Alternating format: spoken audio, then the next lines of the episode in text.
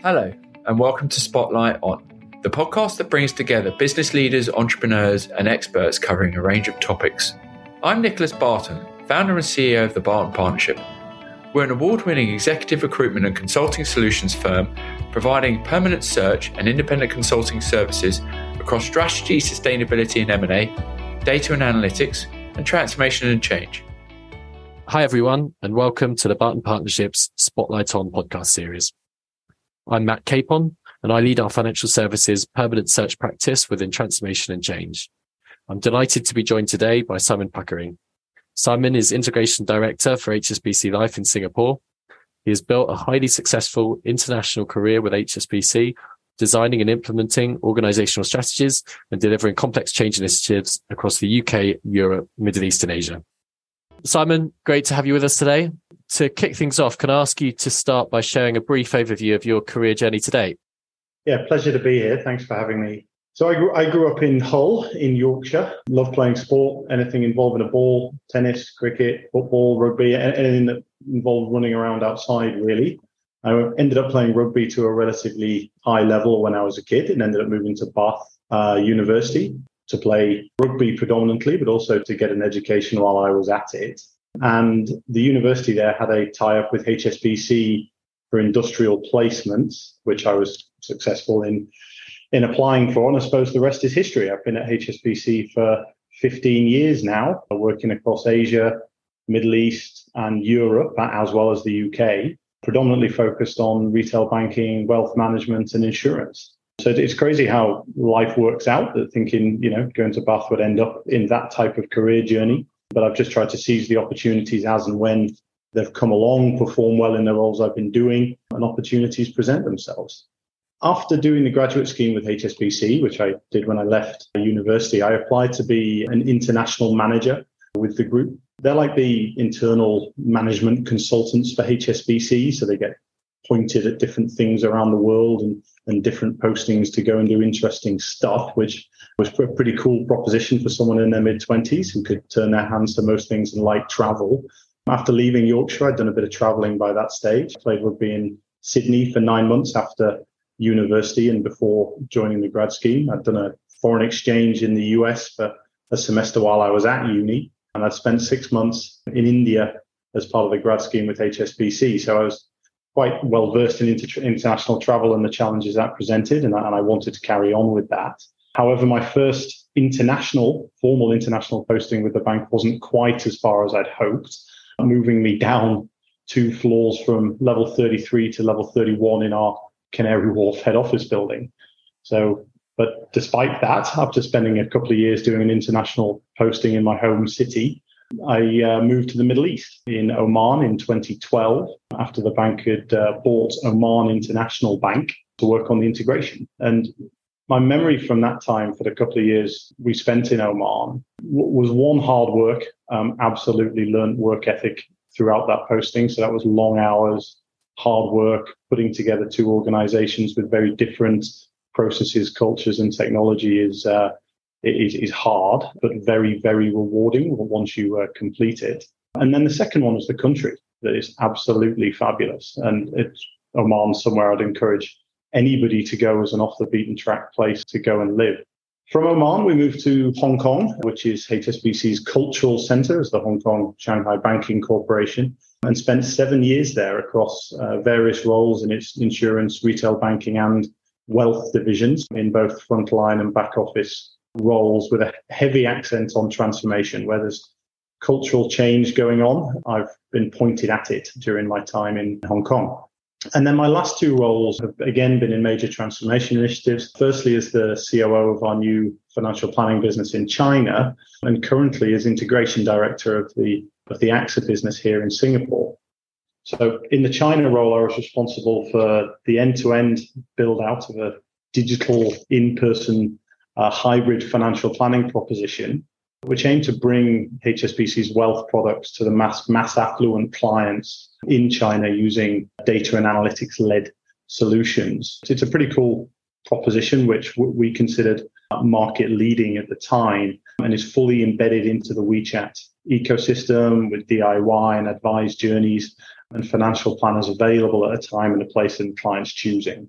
So we, we were the first ones to be really mixing the digital and in-person journeys, leveraging data and our analytics ecosystem throughout the full customer life cycle. So it's, it's innovative and it's a, a really cool proposition which continues to thrive. In my current role, I'm, I'm leading the uh, the integration of AXA and HSBC following the acquisition by HSBC Life last year. It's a real game changer for us in Singapore, doubling our market share and bringing an agency and employee benefits business into play. The integration has been really exciting, leveraging the strengths of, of both companies. So, opening up HSBC's banking and wealth management capabilities through AXA's digital and data capabilities. So, it was a, a marriage that where both parties really brought something to the table. And leading that transition has been been fantastic to set the company up on a growth trajectory over the next three to five years. We completed our scheme of transfer last month, which for insurance companies is the official completion of the merger process. So again, my second merger and uh, just as enjoyable as the as the Oman one earlier in my career. Fantastic. And that brings me on nicely to my next question. So in your current role as, as integration director at HSBC Life, you lead the technology, operations, organizational and cultural change initiatives to deliver value to customers and shareholders. Can you talk about how your priorities have shifted post COVID? Yeah, it's a it's an interesting question. Thanks, Matt. And I think the pandemic really accelerated the shift to digital digital engagement with customers. You know, when you think about yeah, everyone literally globally went through this. When you think about your lives and financial services needs from everyday banking to investments to insurance claims and, and the like, suddenly the restrictions of movement and an inability to travel meant all of that had to be digital, you know, immediately. So it was a real catalyst to, to accelerating that digital change. It, it was going on. You know, I, I ran a branch in the early 2000s, and I remember one of my KPIs was to sign people up for for internet banking. So you know, the, the move to digital has been happening over a number of years, but it, it turned from what was quite a slow burn into into something that was immediate and urgent. And then firms that hadn't invested in the underlying architecture to facilitate those journeys were really, really left behind. You know, now, for example, you know, post pandemic, if you can't connect with your clients at the time and place of their choosing, using the channel that they want, then you're really left behind because there are a number of banks out there, you know, and HSBC is one of those that have been investing in their underlying technology over a number of years that meant the shift was already well underway and they could leverage that existing architecture when it was required during the pandemic. So, yeah, I, would see the, the pandemic as, as really accelerating an existing trend there. In my current role, leading a merger throughout COVID was challenging to say the least. During a merger, cultural integration is a key aspect of the work you're trying to achieve. It's you know seen by most firms as, as the key element to, to a successful merger. And obviously during COVID, you can't do that. We couldn't meet face to face. So we over indexed on communication via virtual town halls, newsletters, webcasts, and videos, along with uh, many, many miles of outdoor working walks, which were permitted in Singapore at the time in smaller groups, up to five, walking outdoors to chew over interesting matters and get to know our peers a little bit better. So I think we did a we did a great job. Uh, we worked around it as best we could, but relaxing of the restrictions has really helped to accelerate the transition, particularly from a cultural perspective. Right. And looking forward, how, how, do you see the banking industry evolving in the next five years in terms of digital innovation? And what impact will this have on the industry as a whole? Yeah, I, I think it's really what we've been saying. I think the shift to digital and agile engagement with customers is is irreversible. I think that that that trend, that train has left the station. I think industry lines will continue to blur in terms of access to financial services. That's embedded finance within customer journeys. So you, you know you won't always be logging onto your banking app to do the to do your banking. The the banking will come to you, and you can see that via social media, via via many other routes that banking is becoming embedded in customers' lives rather than in the traditional sense. Buy now, pay later is a great example of that, um, and that'll only continue to grow. There's a stat on this, interestingly. McKinsey did a study a couple of months ago saying in a couple of years' time, so by, by 2025, three quarters of all banking transactions will be digital. So, you know, if you compare that back to your previous question pre pandemic, that's a material shift towards digital.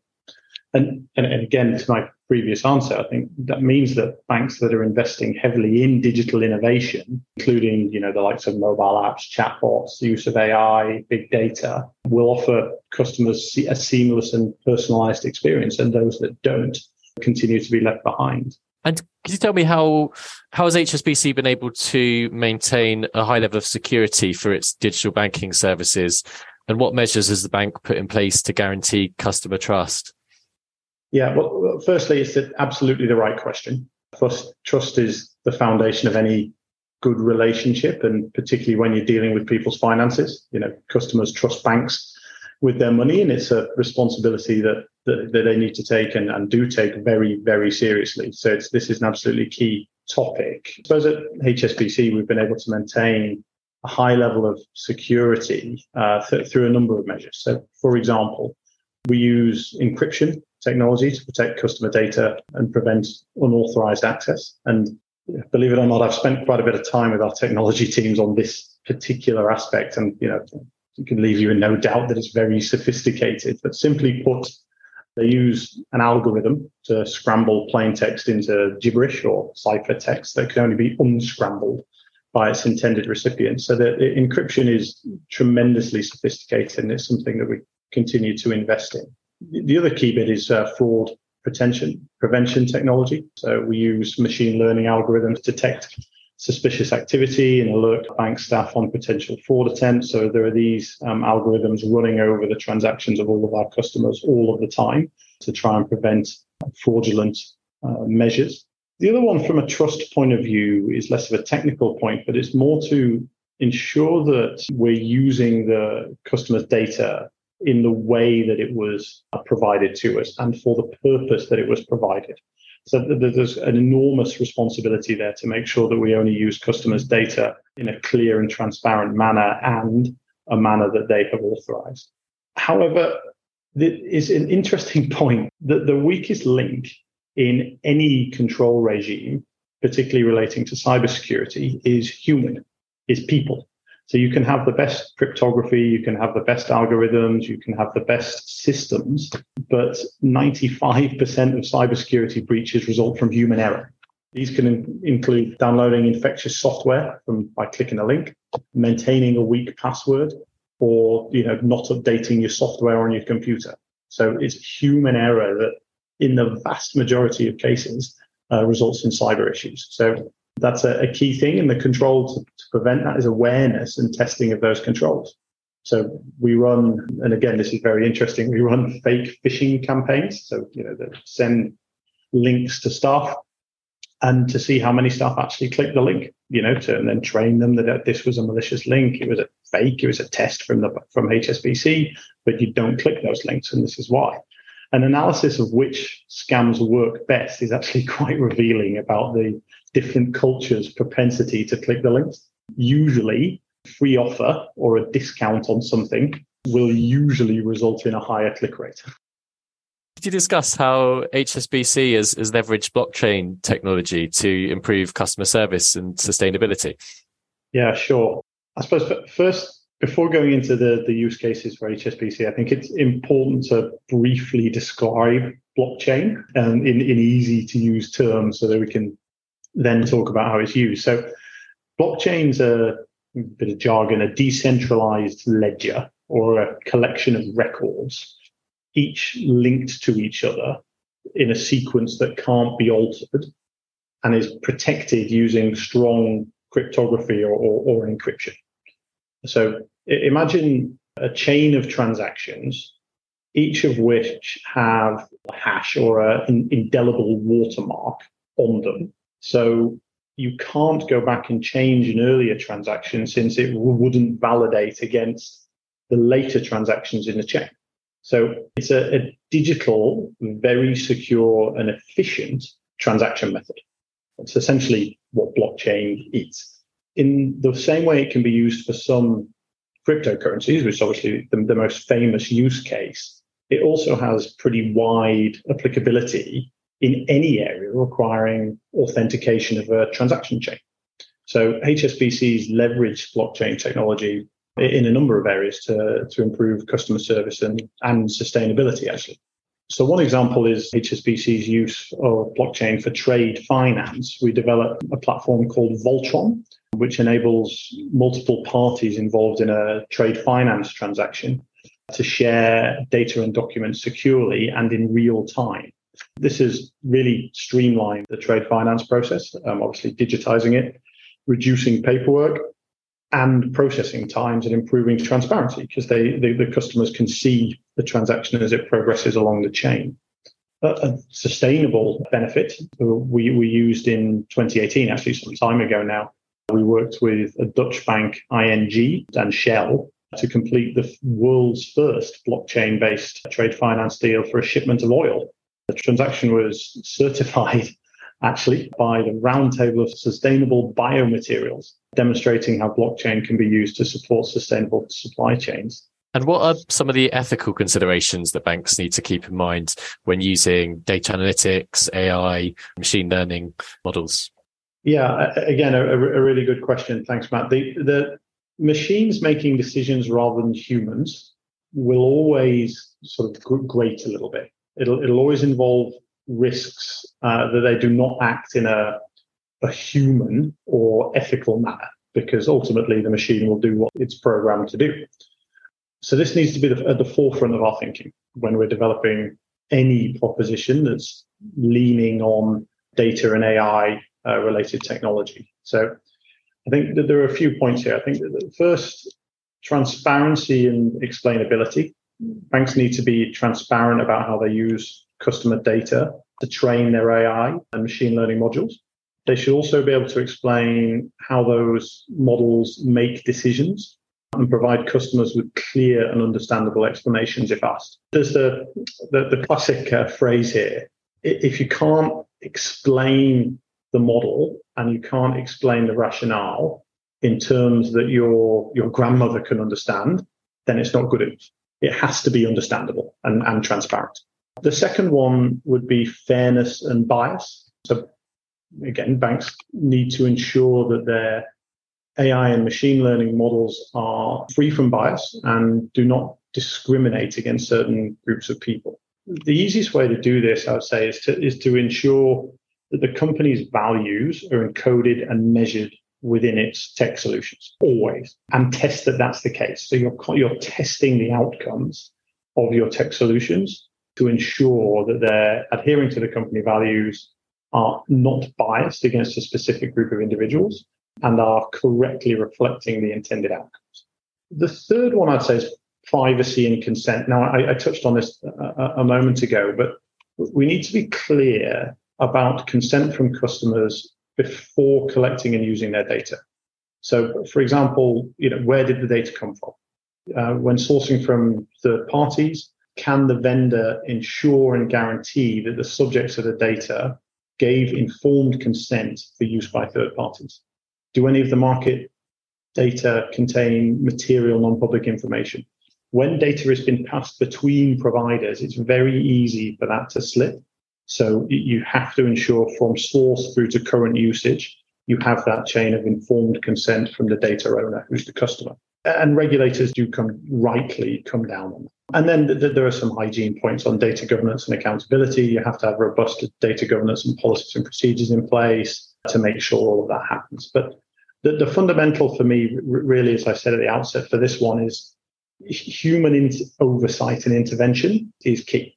So you know you, you can't entirely remove humans from the from the chain because if you do that, the, the ethical and moral considerations are, are, are removed. And finally, what advice do you have for incumbent banks struggling to adapt to the fast paced changes in the digital banking landscape? Yeah, so uh, thank you. It's another interesting one. I'd say, firstly, embrace the trans- embrace the transformation. Banking as it was is gone. It's a digital world now, and banks need to play in it. The best banks and the, the banks that have done this uh, most successfully really do model themselves, their approaches, their capabilities, and their delivery mechanisms on leading tech firms. So, such as you know Google or Amazon, that they're bringing their banking capabilities, but their delivery and how they go to market is much more aligned to the tech industry uh, than traditional banking. So th- this includes building uh, and continually innovating. So you know the whole waterfall the delivery mechanisms are gone. We constantly iterate based on customer feedbacks and create that customer feedback loop, constant testing, always enhancing. It's not about just the end product. A lot of the digital transformation is, is a mindset change. So that constant iteration and customer feedback is absolutely crucial. And from the embracing the transformation perspective, I'd say just start. Again, I look around the, the industry and there's many large banks who struggle with analysis paralysis, right? They take forever to just make the first step and then optimize on the way right? So one, one of my favorite phrases, and I apologies, I can't recall who actually said this, but it was a, a journey of a thousand miles starts with a single step. And that's really the crux of it. Just embrace the journey and get going. I suppose is the first point. I said that the second and probably the most important for me is focus on customer needs and journeys. Put the customer at the center of what you're doing. Again, so many banks out there in the industry are so internally focused and they don't actually listen to what their customers are telling them. You know, in many walks of life, not just banking, you'll have come across a customer journey where you it's clunky, it's hard, and you think, who on earth designed this? Did they actually think about the customer experience end to end?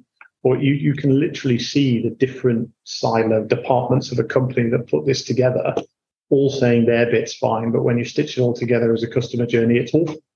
So customer journeys, designing your organization and delivery mechanisms around customer journeys in, in the way that the Amazon, Google, and Apple do um, is, is really the only way forward. And then finally, I'd say I actually listened to your, your previous podcast with the, the CEO of Brompton Bicycle. So I'm going to plagiarize a little bit here because I absolutely loved what he said here. He said, let's be an organization that says yes rather than no. Be a foster a positive innovation led company. Look at ways that you can do things rather than why we can't. If you have the whole company pulling towards a common set of objectives, that positive, ideas focused culture with, with that mindset is so important. And you can see it. You can see it in the firms that succeed. They have that mindset, and the ones that don't, don't. We definitely had it in China. You know, we got this company up and running in 12 months. It was market leading. It was a fantastic digital first company. And it was a very can do positive culture. Same here in Singapore with what we're doing at the moment. But I think that's, that's absolutely key. Fantastic. Thanks, Simon. Great to get a little plug in for, for one of our other podcast episodes as well uh, at the end. But, um, thank you so much for, for coming on. It's, it's, it's really been a pleasure having you on the podcast today. Thank you very much. Thanks for having me.